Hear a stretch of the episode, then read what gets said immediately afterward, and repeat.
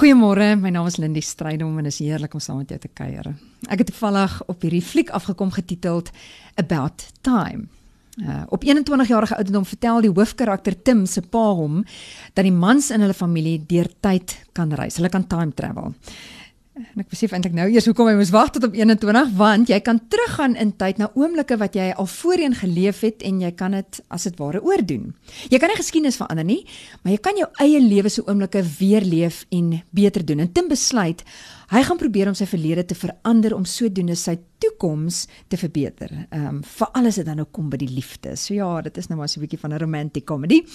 Maar hy ontdek dat daar sekere dinge is wat ook nie gaan verander nie. Soos die vakansie wat hy nou hierdie meisie ontmoet en o, oh, hy sommer dadelik smoor verlief op haar en hy wag tot op die laaste dag van die vakansie om vir haar te sê hoe hy oor haar voel en dan sê sy, "Ai man, as jy nou net vroeër gesê het." Dan gaan hy terug in tyd en hy sê vir haar in die middel van die vakansie hoe hy oor haar voel en dan sê sy, "Ai, as jy maar net gewag het tot die laaste dag van die vakansie." Met ander woorde, hy besef time travel gaan nie noodwendig iemand se hart of gedagtes verander nie. It won't change their mind en dis seker ook 'n goeie besef. Nou in 'n stadium gee sy pa vir hom hierdie raad. Hy sê leef elke dag twee keer om regtig gelukkig te wees. Die eerste keer gaan jy deur al daai stres en jy gaan deur al die bekommernisse en hy's 'n prokureur so jy sien nogal hoe hy stoei met daai dinge. Maar die tweede keer wat jy daai selfde dag leef, let op hoe mooi die dag in die wêreld eintlik kan wees. Hy doen dit dan. Ehm um, maar ook daar leer hy uiteindelik dat dit beter is om elke dag net een keer te leef en om die lewe en die oomblikke met sy familie die eerste keer te laat tel. Ehm um, nou ag ek weet dit is sommer net 'n ou lawwe fliek en 'n konsep, maar dit het my verseker aan die ding gesit.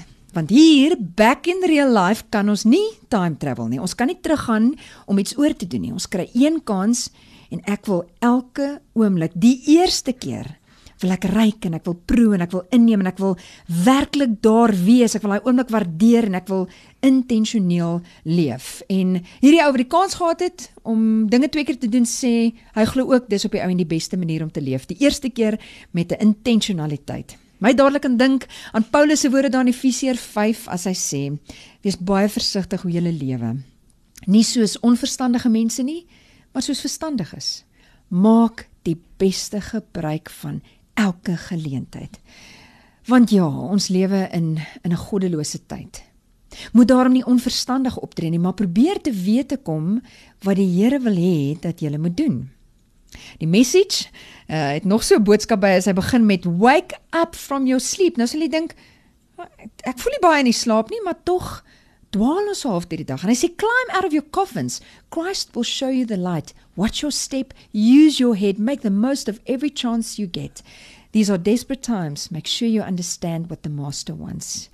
Ja, nie net bewus van die oomblik nie, maar bewus van wat God van my vra in hierdie oomblik en in die volgende oomblik. Ehm um, kon seker interessant of opwindend gewees het om deur tyd te reis.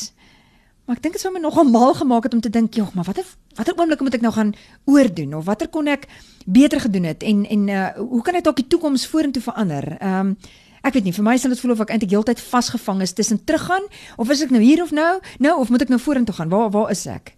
Deur die Here se genade leef ons nie op drie plekke gelyk nie, maar is ons hier en nou om vir die eerste keer elke oomblik bewuslik en intentioneel te leef. Maak die beste gebruik van elke oomblik. Leer wat die Here van jou verwag soos jy hierdie lewe wat hy vir jou leen reg gebruik die eerste keer. As ek nog so een vertaling kan bygooi die boodskap wat sê wees baie versigtig hoe jy leef. Leef soos mense wat weet wat God van 'n sinvolle lewe verwag en nie soos mense wat niks daarvan weet nie. Moenie jou tyd mors nie. Maak die beste gebruik van elke geleentheid wat jy kry. Die eerste keer, né? Want ons lewe in moeilike en slegte tye en daar is nie tyd so ons hier kon sê om dan nou terug te gaan en dit oor te doen nie. Uh, ek ek lag altyd vir mense wat die woordjie gebruik ons ja ons oorleef. Wat? Jy oorleef asof jy dink jy kan dit later oordoen. Nee, dis hierdie kans en die woord wat sê moenie julle lewens mors deur sonder 'n doel te leef nie. Maak seker hoe die Here wil hê jy moet leef. Kom ek bid vir ons hier. Here, dit is ons begeerte. Ons wil weet wat u van ons verwag oomblik vir oomblik in elke sekonde en in elke raakpunt en elke gesprek en elke verhouding Want nee, ons is nie in 'n lawwe fliek waar ons kan teruggaan en dinge oordoen nie, maar ook beleef ek net genade dat daar waar ek dalk 'n foutjie gemaak het, het ek nog steeds vandag en hierdie oomblik om jammer te sê en reg te maak. Help ons om werklik intentioneel as prins in die oomblik te leef soos wat U van ons vra. Help ons daarmee in hierdie week asseblief. Amen.